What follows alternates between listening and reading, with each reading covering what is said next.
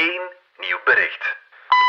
Hey Lise, Valerie hier. Zeg, ehm, ik wou eens iets vragen. Doreen en ik zijn echt al de hele ochtend bezig over Roomies, een nieuwe Vlaamse fictiereeks die keigoed is, mega on-Vlaams en waar we allebei super hard verliefd op zijn.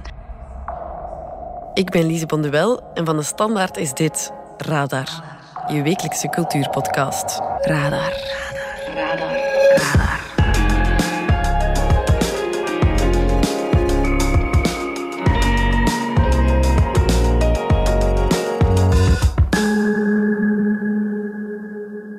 Nieuwe fictiereeks uit op VRT Max, Roomies. Mag ik mij omkleden? Ja, natuurlijk. Met privacy. Pff, jongen. Ik heb hier overal camera's hangen. Dit heb ik al lang gezien. Ik had het nog maar net gebinged of ik wou al dat er een vervolg kwam. Het is het verhaal over twee queer vriendinnen en twintigers, Bibi en Ama, die bij elkaar gaan wonen in een appartement in Brussel. Torik. Anna, ik had u niet gezien. En het verhaal wordt verteld op een heel minimalistische en impliciete manier. Kleine subtiliteitjes, authentieke dialogen, bijzondere details. Geloof mij, wonderschoon, maar ook revolutionair. Dit is een, een soort van fictie die ondertussen internationaal toch al wel tien jaar bestaat en daar al een hele evolutie in heeft gehad. Die boot, wij sprongen daar maar hier in Vlaanderen niet op zo. Maar nu dus wel. Valerie Droeven en Doreen Hendricks vertellen er je alles over. Welkom bij Radar. Radar. Radar. Radar.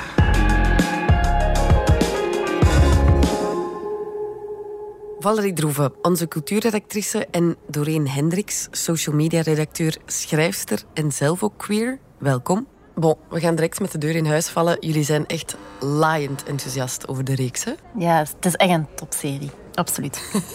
Het is echt ongelooflijk. Ja, ik ben... Ja, Zelfs geen woorden voor. nee. Dat is een ding aan het worden dat altijd als ik iets echt heel goed vind, dat ik echt niet meer weet hoe ik daarover moet spreken. En dit is echt zo'n geval. Zo van, eh, kijk het gewoon, thank me later. Oké, we gaan er direct verder op in, maar eerst misschien heel kort, waar gaat Roomies over?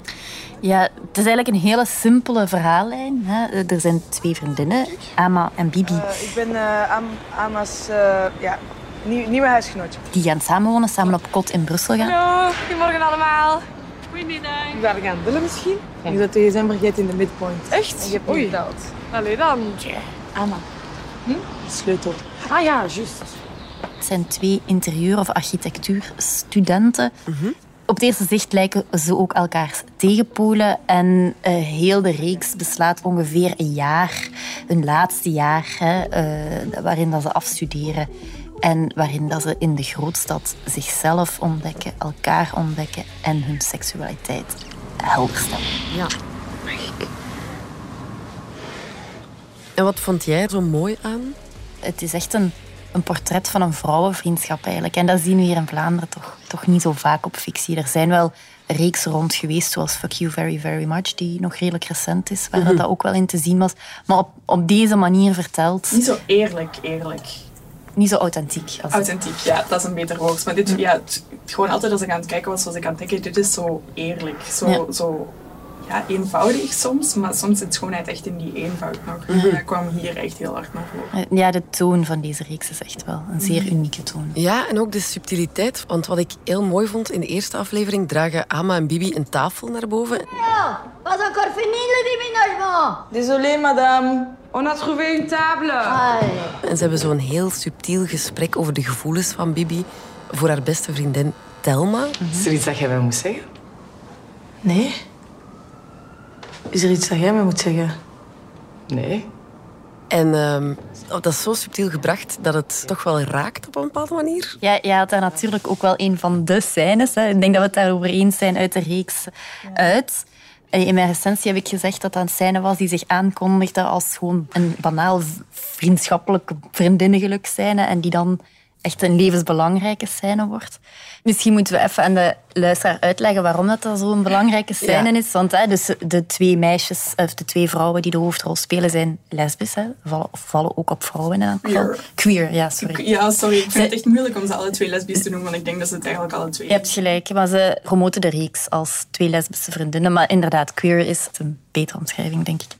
Maar één van de twee is daar nog niet helemaal mee in het reinen. Weet dat precies nog niet. Ja, ze is nog in niet- de kast. Ze voelt wel al iets, maar ze is nog niet 100% zeker. En haar vriendin wijst haar op dat moment, die beste vriendin van jou, waarvan jij denkt dat dat gewoon een vriendschap is, daar is meer aan de hand. Ja. En je ziet die Frank ook echt vallen. Je ziet haar hele wereldbeeld omdraaien. En allee, dat, is, dat is geweldig goed gedaan. Bibi. Jij en Thelma. Jullie neukt toch, of niet? Wat? Nee, what the fuck? Zeker? Ja, ik val toch niet op meisjes?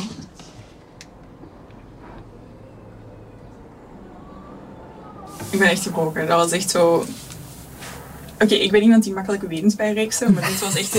Maar op, op, Disclaimer. ja, maar op een kwartier tijd dat je denkt van, dit ging veel te snel. En dat was echt zo de scène waarvan ik zoiets had van, dit, dit, dit kan niet. Dit kan echt niet zo snel gaan. Ja, en het is niet op een cliché manier gebracht. Nee, nee, eerlijk. Er zijn heel veel clichés die er ronde doen en waarschijnlijk niet zonder reden. Eh, en het is niet dat deze serie ze volledig schuwt. Maar in het algemeen voelde het wel als de meer realistische versie of zo van, van de ervaring die je eigenlijk doorgaat als je, als je aan het ontdekken bent dat, dat je inderdaad verliefd geworden bent op je beste vriendin of dat je verliefd geworden bent op iemand van hetzelfde geslacht in het algemeen. Dat is een ervaring op zich die heel absurd is, nog steeds. En heel vaak is het gewoon makkelijker om die dingen te vatten in clichés. En dat snap ik heel erg goed. Maar deze reeks doet dat juist heel erg subtiel en verfijnd. En is dat voor jou ook iets herkenbaars? Voor mij wel echt enorm hard. Nu, ik ben er nu al wel iets langer achter. Ik ben ook al langer die fictie aan het uitzoeken. Die mij meer aanspreken. Meer specifiek fictie met ehm, queer karakters. Die handelt over de thema's. Gewoon omdat ik ontdekt heb dat dat mij gewoon vaak meer raakt. Dat ik mij daar beter bij kan ontspannen. Dat ik mij daar makkelijker in kan herkennen.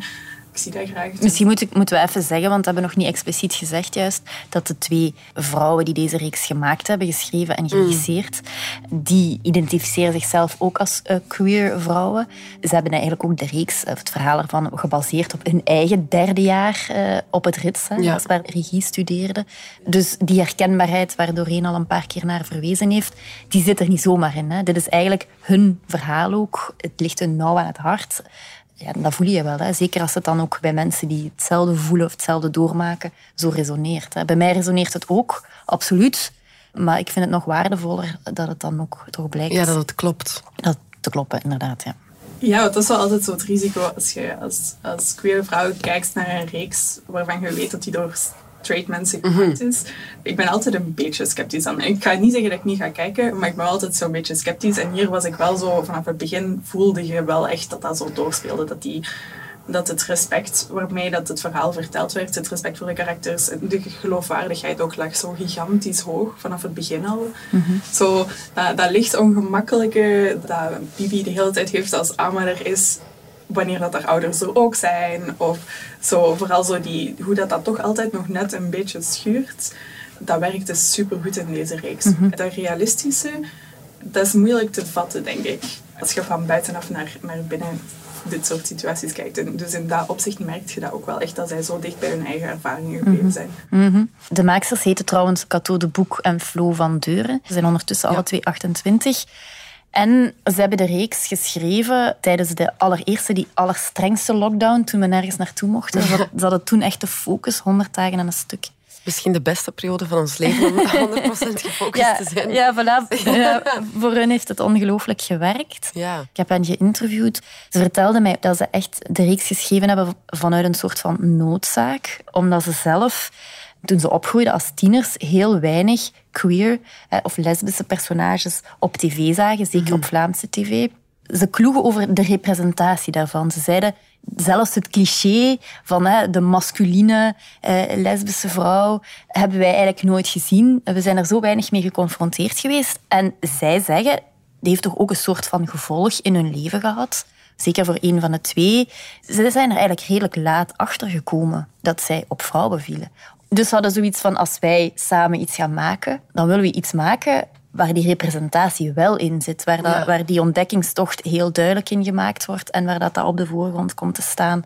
Dus ze hebben ook een soort van bedoeling wel met de reeks die niet in your face is. Hè? Want uh, ik vind het coming-of-age gedeelte en de vriendschap primeert voor mij, het studentenleven.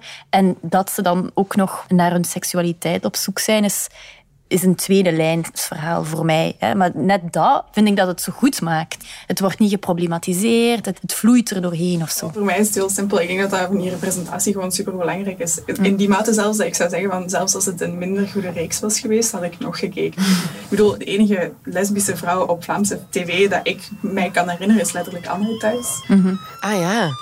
Is het maar ik heb het al gezegd, ik wil echt wel de ruimte geven om, om te beslissen. Maar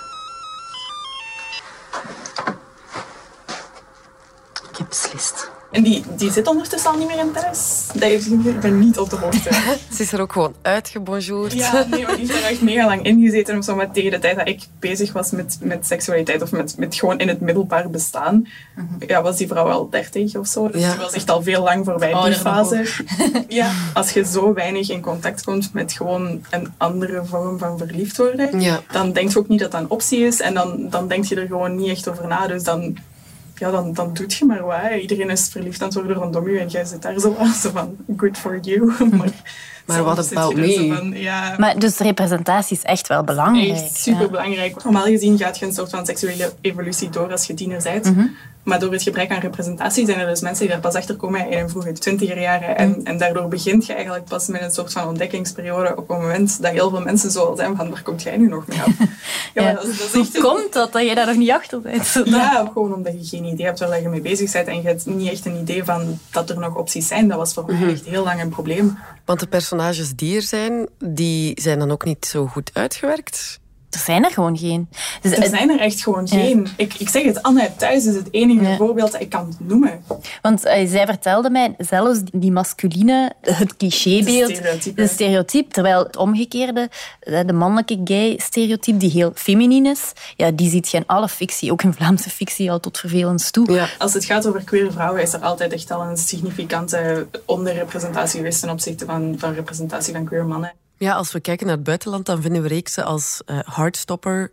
Hypothetically, what sort of boy do you want to go out with? En Anne Plus. Die zijn te bekijken via Netflix. Hi. Hi. Wat is er dan zo goed aan die series? Dat soort fictie laat hun karakters toe om chaotisch te zijn en om niet het stereotype te zijn en om veel meer te zijn dan enkel die lesbische vrouw. En oké, okay, mhm. die lesbische vrouw of, of, die, die queer vrouw, dat is, dat is een deel van wie dat je bent, dat is een deel van je identiteit. Maar tegelijkertijd zit je ook zoveel meer dan alleen dat. Mhm. En dat soort fictie, fictie, like Anna Plus, gelijk Heartstopper, gelijk is nu ook, mhm. die vatten dat zo ongelooflijk goed en daar is er nog steeds te weinig van. En zeker in Vlaanderen. Zeker in Vlaanderen. Wat ook heel erg vernieuwend is aan deze reeks voor Vlaanderen, is dat het zo dicht bij de makers ligt. Hè? Ja. Want jij vergelijkt het nu met andere queerfictie. Het schrijft zich, vind ik, ook wel in in fictie uh, zoals Girls, zoals I May Destroy You. Bij Britse en Amerikaanse reeksen, de makers verwezen ook naar Fleabag, die heel dicht bij de makers liggen. In die Amerikaanse en Britse reeksen spelen uh, die makers dan ook de persiflages van zichzelf.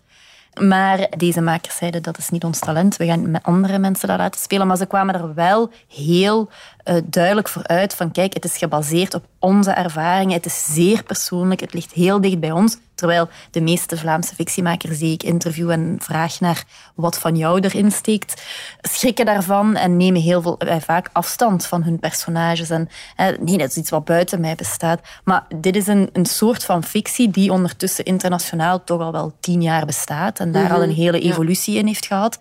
En waar die boot, wij sprongen daar maar hier in Vlaanderen niet op zo. En dat is inderdaad misschien niet het soort reeks waar op zondagavond iedereen schudden, eh, schudden buikend van het lachen van 4 tot 77 naar gaat kijken. Maar dat is wel een heel belangrijke vorm van fictie. Een heel, die heel erg van deze tijd is. Het is een kwetsbare positie ook waarin je je stelt. Hè? Want je zegt wel van, dit, dit is van mij, maar van mij niet alleen als in ik heb dit gemaakt, oordeel maar. Maar je zegt ook van oordeel maar een beetje over mij. En mm. Dat is mhm. altijd zo, die extra dimensie eraan. Mm Je hoopt dan toch echt wel dat mensen het goed gaan vinden, want alles wordt zoveel persoonlijker dan. Ja, kijk wat Lina Dunham nadien dan bagger over zich heen gekregen heeft. Ja, je wordt wel in je blootje gezet. Ja, absoluut. Wat het ook atypisch maakt, er zijn geen grote plot twists of andere verrassingen. Hè. De makers vertellen het verhaal heel subtiel. Daar hadden we het daarnet al over. Zoals die scène met de tafel op de trap. En de badscène. Marissa? Het is gedaan. Oei.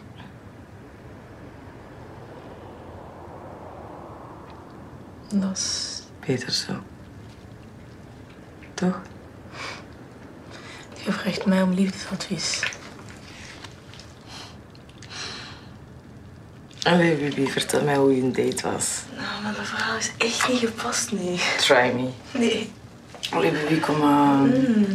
Bibi, kom, vertel het aan de grote zus. Hebben jullie seks gehad? Oh, pff. Allee, kom, ik wil details. Vertel het mij. Heb je van Gatje vergist? Dat is een, bijna een cliché-scène in millennial fictie. Hè? Twee vrouwen die samen in bad zitten. Ik denk dat zelfs in de eerste aflevering van Girls er zo'n scène zit. Ja. En daar merk je, dit zijn vriendinnen. Er, er hangt geen enkele seksuele spanning in die scène. Ja. En je begrijpt hun vriendschap. Hè? Ze maken het daar ook een beetje goed. Ze hebben ruzie wel gehad of het is wel geschuurd. Ja, heel mooi vind ik. Dit is echt een, een grap onder queer vrouwen, of gewoon queer mensen in het algemeen. Vanaf het moment dat, je zegt, dat iemand erachter komt dat je queer bent, dan zegt hij, oh ja, ik ken ook nog iemand, misschien dat jullie wel een mooi koppel zouden zijn.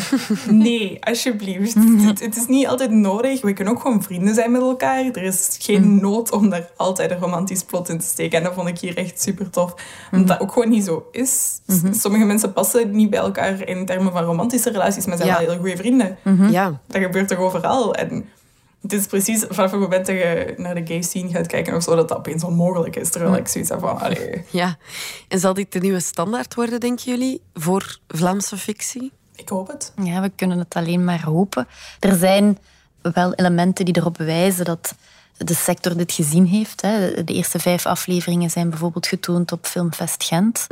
Het is een VRT Max-reeks waar wel vaker zo de speciaaltjes weggezet worden hè, voor de doelgroepen. Maar de VRT kiest er toch ook wel voor om deze reeks hè, op één uit Ja. te zenden. Hè, elke avond, de voorbije week en de komende week.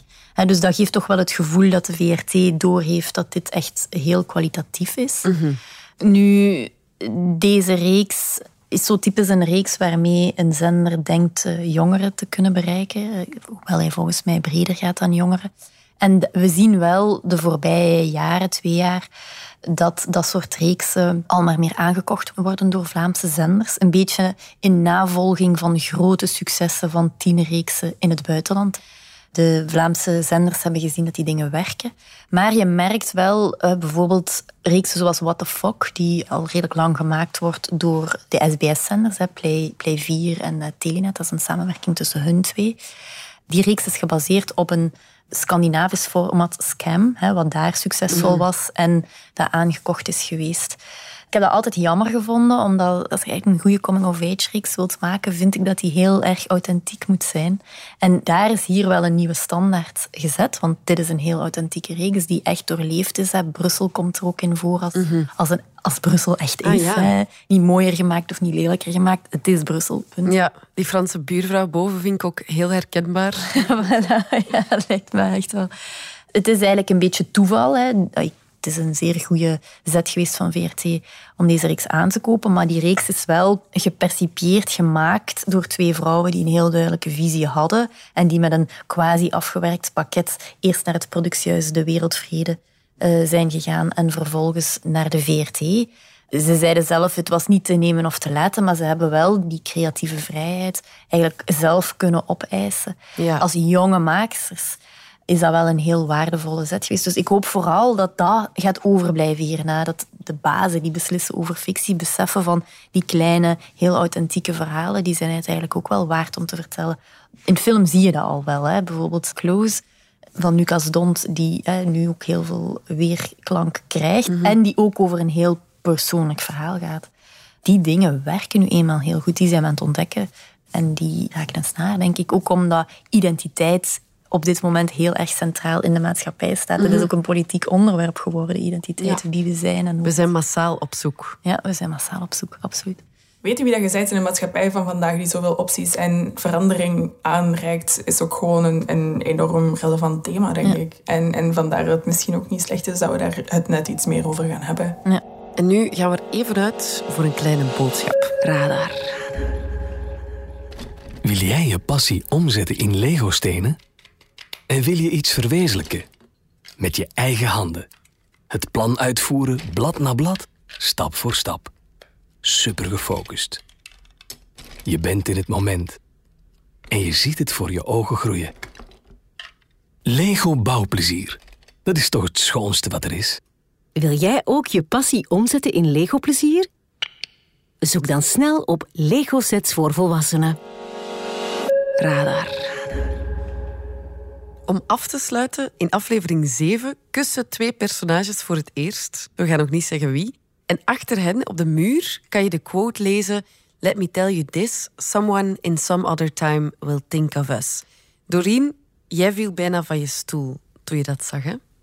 Toen ik dat zag, heb ik echt mijn laptop op pauze gezet en een foto gemaakt en naar mijn vrienden doorgestuurd en gezegd van oh mijn god, hoe goed moet je weten waar je mee bezig bent als je een quote van Sappho op de achtergrond zet, terwijl dat er twee vrouwen aan het kussen zijn. Want Sappho is een Griekse dichteres. Ja, vooral de duidelijkheid, we weten zeer weinig over Sappho. Mhm. Maar omdat zoveel vrouwen doorheen de geschiedenis die verliefd werden op andere vrouwen zich konden herkennen in haar, in haar lijnenpoëzie. Want er echt. Ja, er verzen. We, we, hebben echt we hebben één volledig, volledig gedicht van haar overbewaard en dan een paar losse verzen. En, en deze vers is zo één van die losse verzen die altijd zo direct binnenkomt. Sappho wordt een beetje gezien als de patroonheilige van de lesbische vrouwen, hè? Ja, het is ook Sappho van Lesbos. Ja. Uh, door haar noemen lesbische vrouwen lesbische vrouwen. ah. is, ja. En wat betekent die quote dan juist? Een, een teken van, je, je staat er niet alleen voor. Mm -hmm. Je bent niet de eerste. We zijn aan het verder bouwen op, op het werk van iconische mensen. Mensen die al superveel werk geleverd hebben. Mensen die enorm prachtige dingen gedaan hebben. Ook al herinneren we ze niet altijd even goed. Mm -hmm. Of niet altijd even, even waardig als sommige andere mensen. Terwijl dat ze het wel echt waard zijn om herinnerd te worden. En je hebt die quote ook een bijzondere plaats gegeven, hè? Ja, altijd als ik zo in, in literatuur of in fictie um, quotes tegenkom die mij raken, dan, teken, dan schrijf ik die op mijn badkamertegeltjes. Uh, omdat ik heb zo'n hele droge, witte, betegelde badkamer. en, en... Vol met inspirational quotes. Ja, maar eigenlijk komt het wel een beetje daarop neer. Ja. Al voor de reeks was dat zo, hè? Dat was al lang voor de reeks, ja, ja, zeker wel. En dan komt dat in Roomies ook nog eens aan bod. Ja, dat vond ik echt zalig. Ja, echt zalig. dat is een goede om mee af te sluiten. Doreen en Valerie, dank jullie wel. Graag gedaan. Graag gedaan. En ik heb hier nog een extra cultuurtip voor jou. Radar. De tip komt. Vele van den Bos, cultuurredacteur. Wat is jouw tip? De Shinhanga Expo met 20e eeuwse Japanse prenten in het uh, Brusselse Museum voor Kunst en Geschiedenis. En waarom?